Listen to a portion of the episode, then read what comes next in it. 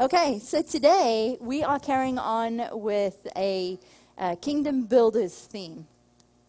We've been doing Kingdom Builders since the beginning of, of January, and I think it's been one of the most exciting um, service, uh, or series that we've been planning. We've actually had multiple people share. We've had Shannon share, we had T share, we launched life groups, we had Keith share last week. I'm getting to share, so it's like we're just packing that. The, the, the team is all up here, right? That is how the body works. The body works together. This church is not a one man show or a one or a two man show or a three man show or a, we function as a body. So we are talking about kingdom builders, and today I specifically want to start from perspective of um, inside out. We've spoken about.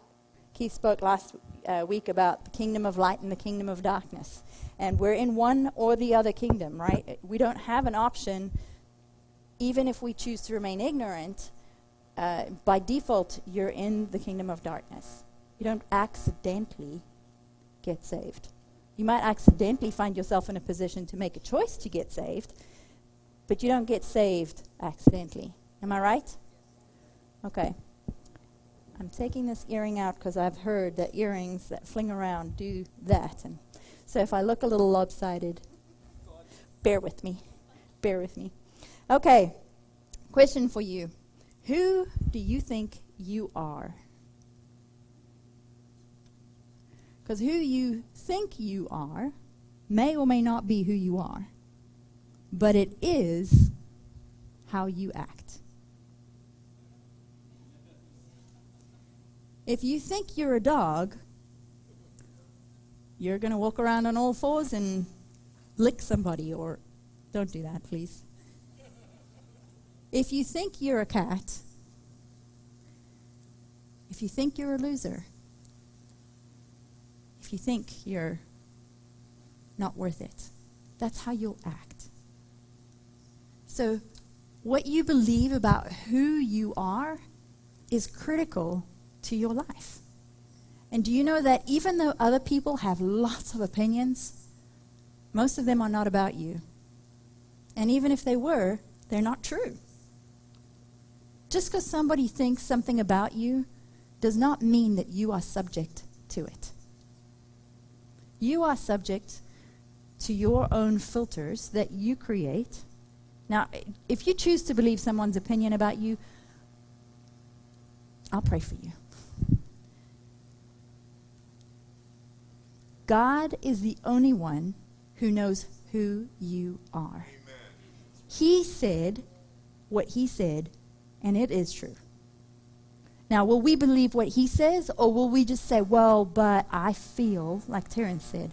Feelings are, they're a gift from God, unless they're lying. And most of the time, if they're not bringing love, joy, peace, patience, kindness, goodness, faithfulness, if they're not bringing that, they're lying to you. They're stealing from you. They're robbing you of life. Right? So, there's a, a book that we've done here at the church for a couple of years. Um, it's called The Search for Significance. And uh, it's an older book. Um, we've gone through it. How many of the ladies, I know it's mostly ladies that have done it, how many ladies did The Search for Significance over these couple of years? How many of you found the, the thing that made you go, why have I been tripping over this for so long? Anybody find something that made you go, okay, let's get that out the way now, right? There's a couple areas where we tend to look for significance. In other words, we try and find our identity or our value from a couple different things. The first one I want to bring out is something called uh, the performance trap. And it's only a trap on both sides. It's only a trap. If you're doing well, you feel like, I've got it together. I'm awesome. I'm doing so well. Until you're not. And then you're suddenly on the other side of the ditch where you're like, I'm terrible. I can't do anything. I've failed. I've disqualified myself. In other words, you're set up for disappointment. You look for value in doing good, and you won't be able to sustain it on your own. Or you disqualify yourself because you see how often you fail. Anybody besides me fail? Okay, anybody, anybody besides me tell a lie? The rest of you can raise your hands now. Do how many of you what what that song said and what Lawrence prayed earlier? You know, murderers, adulterers, liars, cheats. There is hope for all of us. If God can use people like David and Paul and Peter and and the gamut of people that he chooses to use. He doesn't look at the labels that their choices often have attached to them and say, You're not qualified. He says, Are you available? Are you available? He will use whoever. You might hear who quite a lot in this. I'm kind of liking Dr. Seuss. I've been, I've been looking up a couple of his um, quotes and stuff like that. And I, that man is, excuse me, not Dr. Seuss, C.S. Lewis. But Dr. Seuss is his, I don't know what you call him, the way that, the way that he communicates in a sense. So the performance trap is one of those areas. Now you may identify with that and say, I feel like I'm on the seesaw between doing good and not doing good. Tell me if you've been on that seesaw, it is exhausting. I am a recovering, I'm a recovering performer. Now, does that mean I can't perform anymore? I can. Just my motive has changed. We've spoken about dead works and good works. Dead works tries to earn, prove, show. Good works is, this is who I am. I why do I pick up the trash on the ground? Because I value this place and I think it's worth keeping clean. Right? Because I. So, in other words, I'm not doing it to prove something. I do it because it's who I am. I meow because I think I'm a cat. Not really. Just. Okay, so the, the second area is being an approval addict. You remember we spoke about people's opinions? Man, when you chase the approval of somebody else, oh, you will be running forever. It is exhausting. Have you ever given somebody else power and permission over your life only to be ever told no? Like, you're just never good enough. I have, and it's exhausting. It really is. If I feel like I have to measure up to somebody else's expectations and I'm constantly chasing their approval, could that be my spouse, my parents, my friends, my boss, my pastor, pastor? I didn't say that for approval, I just said that for understanding. Some people think I'm talking about marinara sauce and spaghetti when I say pasta. I'm not. I apologize for the accent. I pray for the gift of interpretation for you. The, the, the uh, third area that we, we tend to find ourselves when we're looking for significance is the blame game. And what that means is I feel like I have absolutely no control and I am the victim. It is always somebody else's fault. It's God's fault. It's the devil's fault. It's my husband's fault. It's my kid's fault. It's this disease that's trying to take ownership of my body. But it's never me. If that ain't a trap. Now, I'm not saying you don't have a husband and a wife and a boss and children and, and even potentially a sickness that's trying to take hold on your body. But those are not, they're not in charge of you. You get to yield your control. You know, we're not even going to go down the, the, the control conversation, right? God has given me, the Holy Spirit, one of those gifts that He gives me and produces inside of me is self control. Why? Because I need it. But He created me with the autonomy of choice, and He actually says to me, besides giving you the ability to choose, here are some pointers. Don't eat that fruit. Don't do these things. They'll produce death in your life. Don't steal. Don't lie. Don't cheat. Don't. Why does God want us to know those things? So that we can have a good life. That's always been his intention is for us to succeed and have abundant life. From the beginning of creation, that's been his intention, is that we get the good stuff. Not that we get to play puppets, right? And anytime we yield our control by blaming somebody else, something else, and, and to the point that it could be an addiction, sure, but own it and make a choice. It's a sin that's got me enslaved. Call it a sin and repent. Make it a change. Don't say, "Oh, it's good. It's not got me." No, no, no. I just I can I can stop if I choose. Say what God says. This is not good for me. And he's given me freedom from it. I'm going to walk away. I'm going to stand on what he says. Right? Take back that blame. And I don't mean um, it's your fault, because we fall into that trap too. Everything's my fault. If I hadn't done this or thought that or opened that door or sinned like this or gone, if you take it like it's all your fault too, and you feel like you deserve what you got, you're never going to understand that God redeemed you. God is the Redeemer. You're not having to redeem yourself. You know, He's the one who throws the life preserver to you. You just have to receive it. You don't even pull yourself in. Will you receive what He is freely throwing to you? Guilt and shame, the fourth one. When you're a recovering performer or approval addict or have things that you can blame, we get stuck in this little world of shame and guilt. And I'm not going to ask you to raise your hand because you know why? You're probably too ashamed and too guilty to raise your hand.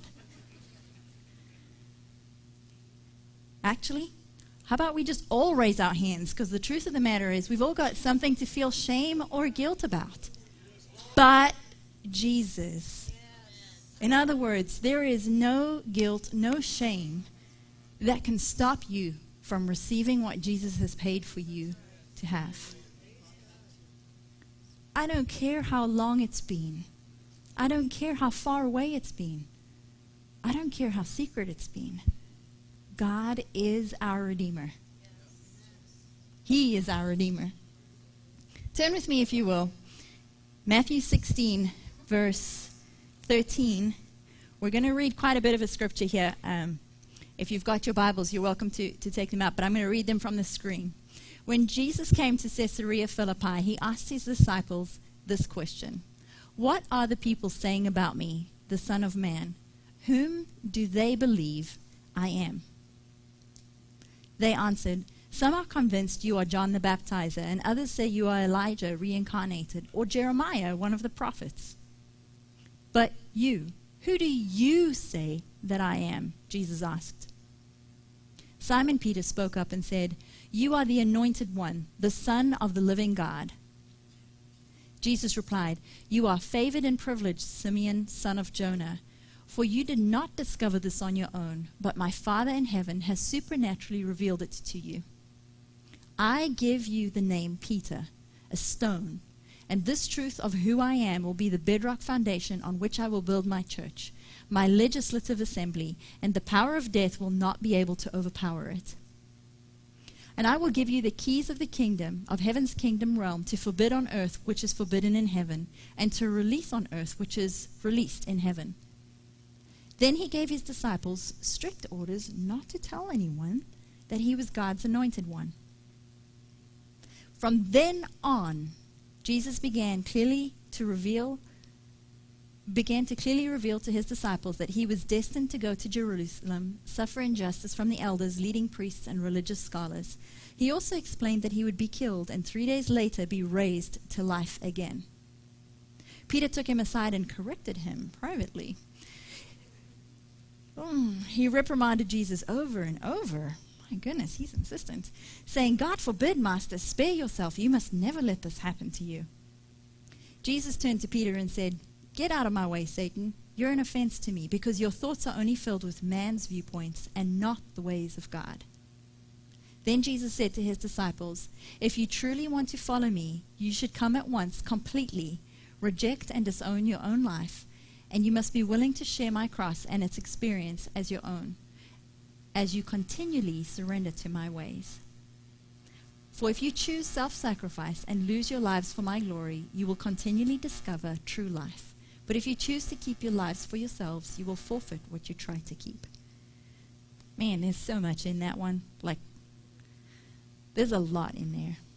But I want to take you to the beginning where Jesus asks a question saying, Who do you say I am? And Peter has a revelation that God gives him, a word of knowledge, as it were, to say, You are the Messiah, you're the Christ.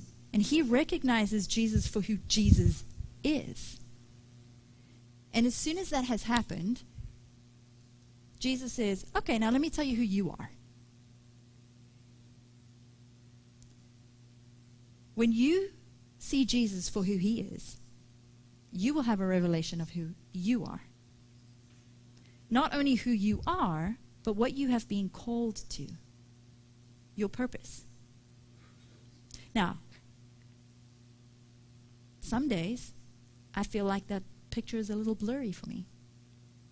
Some days I feel like I'm not quite sure where, like, what do the steps to my purpose look like?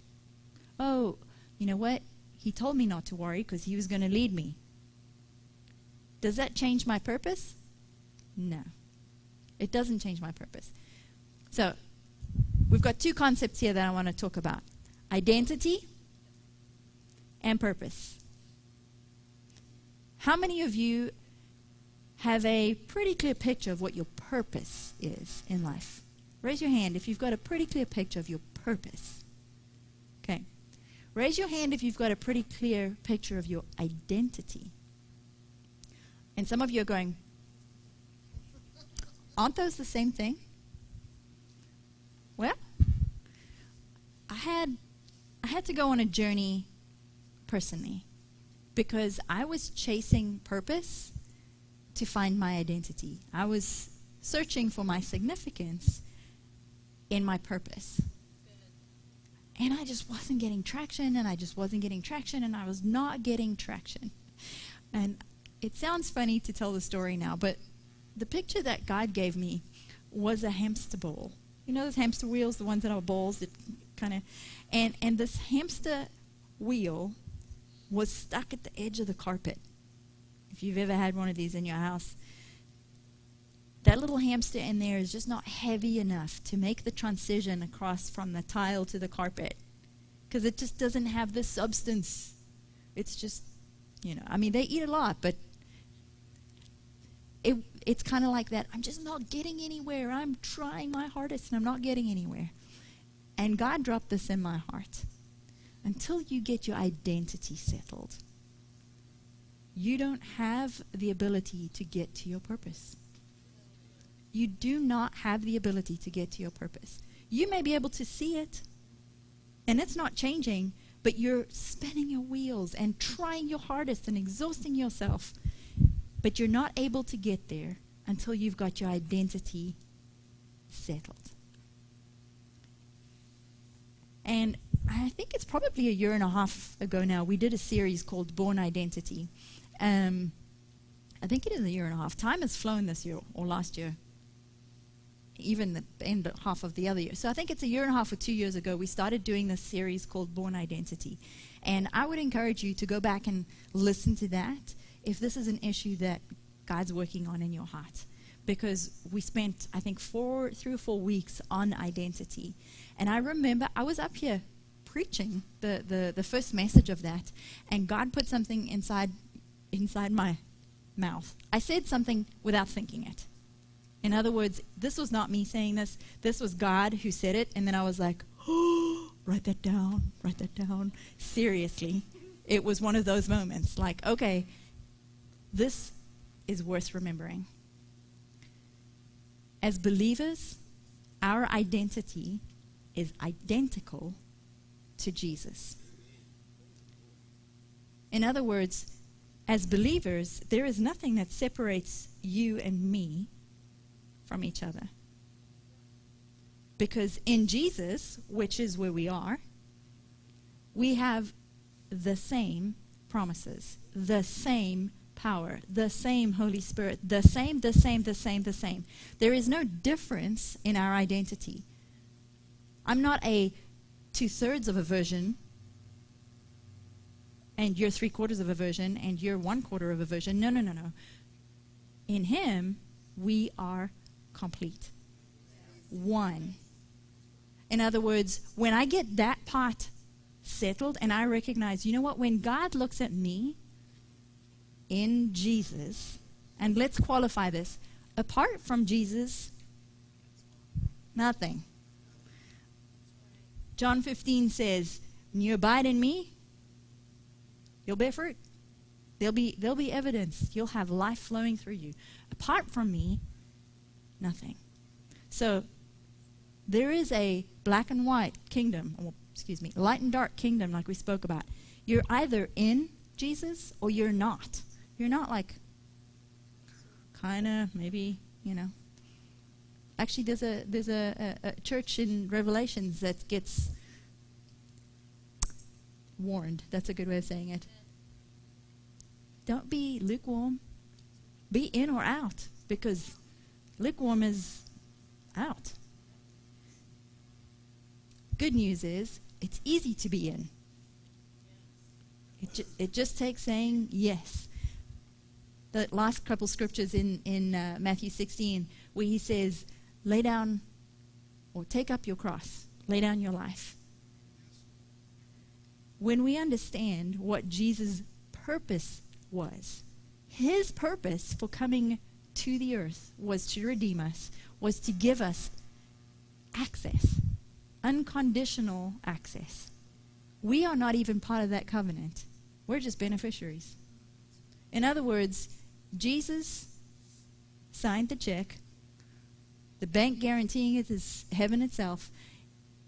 What are you going to do with it? Are you going to go and cash the check or not? Because you either believe that it's worth it or not. I'm cashing that check. I'm cashing that check all day long. How many of you wish that you'd won that, whatever the, the jackpot was? I wish you had to. I wish you had to. Cash that check, pay those taxes, move on. Quick side note on that, that same scripture where, where um, Jesus tells Peter, You're the foundation on which I'm going to build this church. And the gates of hell will not prevail against it. In other words, we're on the offense.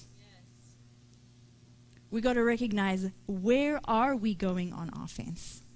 We're going to go and redeem people from an eternity in hell. We're not we're not breaking into the Capitol. We're not being rude and offensive. We are going to go and help people who do not know that God loves them who are trapped in sin and who need to know that God has already paid for it. He has already done everything that needs to be done to receive him, to receive them from that sin. Am I right? Okay, so let's be clear. When we go on the offense, church, it's not to be offensive. It is to redeem. Okay? Good. Peter Peter then goes and says, um, no, Jesus, no, no, no, no Let me tell you how it should be. So Peter has this habit. So he does this with, with Jesus there, and Jesus says to him, Get behind me, Satan.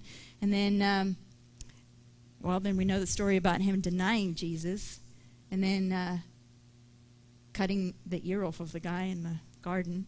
And uh, then, even after Jesus is raised from the dead, you know, Jesus says to him, Will you feed my sheep? And, and Peter's like, What are you even asking for? Like, all arrogant. And eventually he's like, You know I will. And then and then, you know, Jesus says, Okay. This is your job, right? This is your he reminds him again what his purpose is. As many times as he kept screwing up. And then after all of this, Peter goes, What about John over there? Like like my opinion about John or your makes a difference. We are not supposed to be comparing ourselves to the person in the seat next to us. Because your identity in Him is the same as theirs. I don't care what their gifts and callings are. I don't care what their titles are. Actually, I hate titles. I, I, you, ugh. I'll leave it at that. I really do. And do you know what? Do you know what I hate even more? Is people who demand titles. Excuse me, I don't hate them. It just bugs me. It bugs me when somebody is so insecure that they have to have a title in order to fulfill a role. I have a friend, um, Hans. Uh, in, in, in fact, Hans is one of the speakers that's going to be coming to the Overflow conference in April. And a couple of years ago, Hans shared this two line statement that just stuck with me like, yes, I love that. He said, Titles create entitlement, roles create enrollment. And I was like, yes. So we will have lots of roles at this church, but we will have as few titles as possible at the church. So Titles are not, if you came for a title, I'm sorry, they're not for sale, available, negotiable, none of that. We think of identity in terms of DNA and fingerprints. Whose DNA do you have in him? It's not your own. It's not, we don't even have our own hands. We are his hands. So be thinking that in terms of identity. We are identical.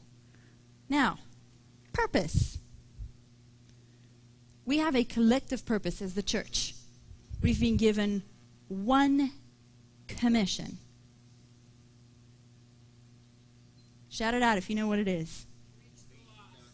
That's it. Go into all the world, make disciples of all nations, not just the one that you're currently a citizen of. Right? I love America. I absolutely, I, I, I still believe that America is a country of great opportunity and hope. No matter what, no matter who's president, no matter, now, will I vote? Yes. Will I vote for righteousness? 100% of the time. But you know what? I've got to keep my eyes on what's primary. What's primary is not America. What's primary is not Israel. What's primary is not everybody being equal. What's primary is God's commission, His kingdom. When I get my priorities in order, suddenly the rest of my life shakes out. But as long as I'm living for me first, pleasure first, someone else first, being enslaved to them, I'm not keeping the priorities in order, and guess what? life's kind of going to be miserable. Anybody experienced that before? Yes. Okay. Colossians 2, verse 10. Turn there with me. I'm reading from the Passion Translation. And our own completeness is now found in Him. We are completely filled with God as Christ's fullness overflows within us. He is the head of every kingdom and authority in the universe. Through our union with Him, we've experienced the circumcision of heart. All of the guilt and power sin, ha- sin has been cut away and is now extinct because of what Christ, the Anointed One, has accomplished for us. For us. He did it, we receive it, we benefit. we take the check and cash it. Say, Thank you, Jesus. Thank you, Holy Spirit. Thank you, Father. Will there be things that we will do? Yes, because He created us unto good works. In other words, when you are who He says you are, you'll be happy to give, happy to serve. That's who you will be because you have recognized, I don't have to do this. I get to do this right? So we're, you know, we've, we've been building up in this um, kingdom builders thing. We're, we're building, in case you hadn't noticed, we've been building on, on different foundations. And we're going to be doing, in next week's message, or next week, we're going to be asking people to make a commitment to serve somewhere. Why are you telling me this now, Karin? I might not come to church next week.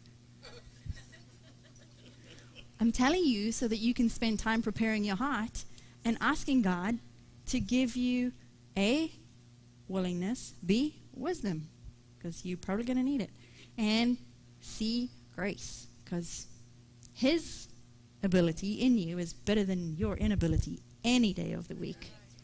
Okay. That's it. Even though He gave us the gifts and talents we already have, if we're going to sit on them and not actually use them, they're not going to produce for the kingdom. And that's the goal, right? The goal is to expand the kingdom. As believers, that is our goal. We're here to be ambassadors, to share the gospel, to make disciples. I wish it was as easy as saying, boop, disciple. Boop. Hey. Okay, so this is a fun little story. Um, when Paul Hauser, our long-time custodian here at the church, passed away, um, we started trying to push the vacuum cleaners that he'd been pushing for ever and literally having custom made bags for because they were so old. So I'm not joking. If you pushed one of those vacuum cleaners, you felt it the next day. It was serious. So we did this exercise after Paul passed away, and, and uh, we've got a couple of ladies that help us during the week with different things. So we got these lightweight, fancy, you know, cordless things. They just don't suck as well. They just don't do quite as good a job. So we decided, hey, let's get a shark robot vacuum cleaner. How many of you have ever had one of those? Okay, so I'm still learning to love this thing a little bit because it's got to map out the hallway. It's it's got to actually build a map so that I can send it there. Like so I'm having this love hate relationship right now about the, the vacuum cleaner because I would love to be able to just say, you know that square where everybody comes in and drags sand and stuff like that? Just go clean that up, right? But in the meantime, it's doing the whole way up and down over there. I'm like, no one's in that whole way. Come out of there, you know, just. And I'm thinking, man, is this how hard it is to make disciples? like, I'm not trying to program a robot, am I? Like, Anyway, I'm getting off topic, but I thought it was a fun story. So if you come in and you see a little machine whirring on the floor, don't don't bump it, don't move it, because it's busy mapping. It's mapping. And please don't leave any doors open because then it'll get stuck in here. It doesn't need to clean this one. We'll still use manpower, brain power for this one. Okay. I want to I want to touch base on a couple different things. So so We've established already that identity is common in the family. In other words, we have the same identity. Now, this is in the family. Well, what about in mankind? Because before there was Jesus, there was a created being, man, who was made in the image of God. So there is even common identity with people who are not yet in the kingdom of light. And we've got to recognize that. There isn't an us and them, we're good enough, they're not. We've just grabbed onto the life preserver and they haven't yet. Maybe because they haven't heard of the life preserver. Maybe it's our job to say, hey, grab that life preserver. Turn around. So we're not better than or more valuable than somebody who has not yet come from the kingdom of light. Let's be ultra clear about that. It does not matter what country they're in, what color their skin, how much money they've got. Literally, how much money they've got, because a lot of people with lots of money need Jesus equally much, right? Doesn't matter what their IQ is, it doesn't matter what their physical. If they're in a wheelchair and they can only blink, they're no less valuable to the kingdom.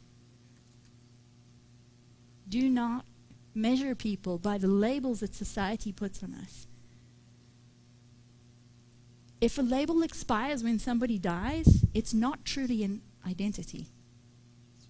In other words, your even the functions that you play are you a teacher? Are you a, a a driver? Are you a coach? Are you I don't whatever your labels are that you take as an identity, if they expire when you die, they're not really part of your identity. Because the things that are your identity, they're going to carry on for eternity.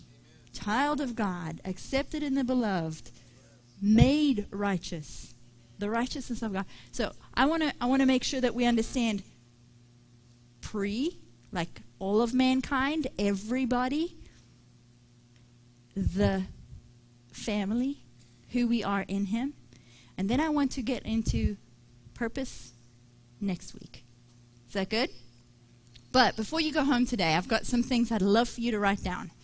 Um, they're going to be on the screen, and I'm going to read them kind of slowly so that you can write them down. I've written the short versions of the, the uh, references so that you can scribble them down. I'm going to do this. If you want this digitally, send a text message to our number. If you don't know the number yet, um, speak to somebody at the info booth. Just send a text message saying, I am, to that number. And I will make sure that I get you these digitally. My goal is not to just rattle them off. I want you to be able to revisit and revisit and revisit and revisit and revisit. Do you know why? Because this is how you get established. This is a daily affirmation. This is who I am.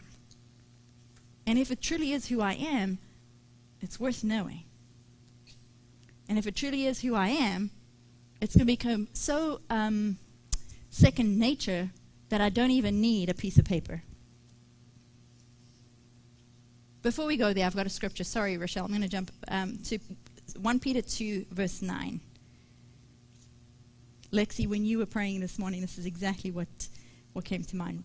In the Passion Translation, it says, But you are God's chosen treasure, priests who are kings, a spiritual nation set apart as God's devoted ones. He has called you out of darkness to experience His marvelous light, and He now claims you as His very own. He did this so that you would broadcast his glorious wonders throughout the world. I, you know, I didn't know what songs were being sung. I didn't know that Lexi knew exactly what I was teaching on. Where is Lexi actually? There you are. Sorry, it's super bright up here. If you've not stood up on the stage before you decide you want to be a preacher, come and check out the lights. You might need some sunglasses and some makeup. Um, okay, so let's quickly go to the in him or I am statements. I am God's workmanship. He created me. Ephesians 2:10.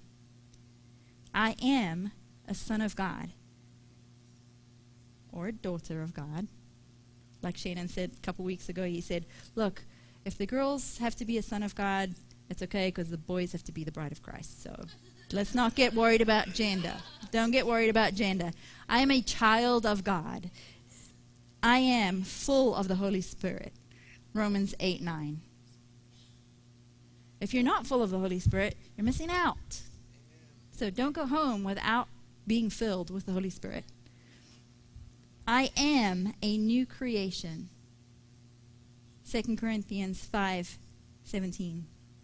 I am saved by grace. Ephesians 2 8. I am free from sin. Romans 6 14. Not free to sin. Make sure you get your prepositions right there. Free from sin. I am a slave to righteousness. Romans 6 18. I am more than a conqueror. Randy, I saw you running, babe. Where are you? Randy's Randy, yes, you are winning. You are. Just like Pastor Earl was saying, you are walking out more than a conqueror. Romans 8:37. I am crucified with Christ. Galatians 2 2. I am justified by faith in Jesus. Galatians 2:16. I am hid in Christ. Enveloped Colossians 3 3. I am the righteousness of God in Christ. 2 Corinthians 5:21. I'm an heir of God. Romans 8:17. I am a joint heir with Jesus. Romans 8 17. I'm accepted in the beloved. Ephesians 1 6. And I am at peace with God. Romans 5 1. Man, you can take that. I mean, literally, you could just take that and go over those, and go over those, and go over those, and let those realities become real. That is who God says you are. But I don't feel it. I hear you. There's days when I don't feel it, and I actually have to tell my feelings, no. The Bible says this. But I still don't feel it, and I feel like I'm having to work for it. You're not working for it. You're just trying to let go of the junk that's lying to you. You don't have to do anymore. You just have to believe what he said. Receive it by faith. We receive everything by faith healing, deliverance. The whole package comes by faith. The salvation package doesn't include, well, you're going to heaven, but you're not free from sin, you're not healed, you're not. No, no, no, no. It is the whole package. It's not piecemeal. Now, if you choose not to cash in all the checks, that's that's just ignorance. And that's why we're obviously called to not be ignorant, to be going after understanding, learning, getting to know our God and the covenant which we're just beneficiaries. We we didn't do anything to make it happen. He chose before the foundation of the of the world that we would be the object of his love. And by that I mean not just those of us who were born after the entire human race. Well, what about those people who, who were born and, and died before Jesus? I believe they will have an opportunity to hear the gospel. They will get to choose too. Many of them were longing for a Messiah in the Bible, and they never saw him in the flesh. But we're not fleshly beings, we're eternal beings. Are we going to choose kingdom of light, kingdom of darkness? I know which one I'm picking. I want to read through these, but I want you to stand with me. And we're going to make this confession loud today. We're just going to say it together. Now, does saying it with your lips mean anything? Not if it's not in your heart. Don't even waste your breath. Don't worry about if your neighbor's saying it loud or not because what they say doesn't influence you. Somebody else praying for you, is this a prayer of agreement with you? They're not magically doing something to you. Somebody can lay hands on you to receive healing, and you can say, I'm not worth it. I'm not qualified. This is God punishing me, which are all lies, and not receive healing. Is there something wrong with what they prayed? Where you are. We're going to say these out loud. I am God's workmanship. I am a son of God. I am full of the Holy Spirit. I'm a new creation. I am saved by grace. I am free from sin. I'm a slave to righteousness.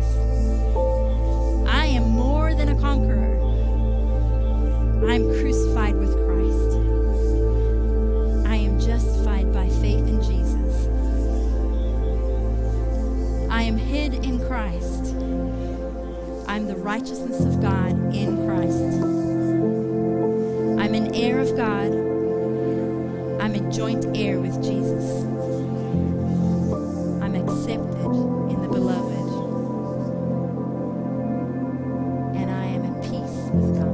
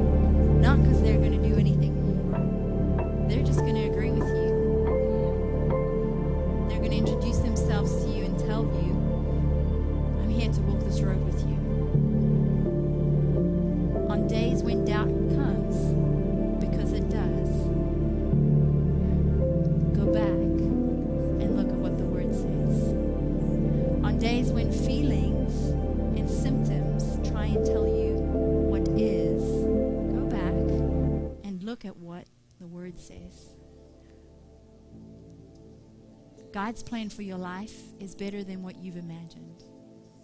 He's got more for you in this life than you've imagined. Well, I've got everything I need. I'm content. Who are you bringing with you? If your bubble's happy, can you make a bigger bubble? If you've got more than you need, who are you reaching? Because He's not only given you enough just for you, He's given you enough to be a blessing. Father God, today we surrender our, ourselves to you, knowing that you know better than we do. Your plan is better than ours. And we say yes today. In Jesus' name, amen. T, will you come and dismiss us?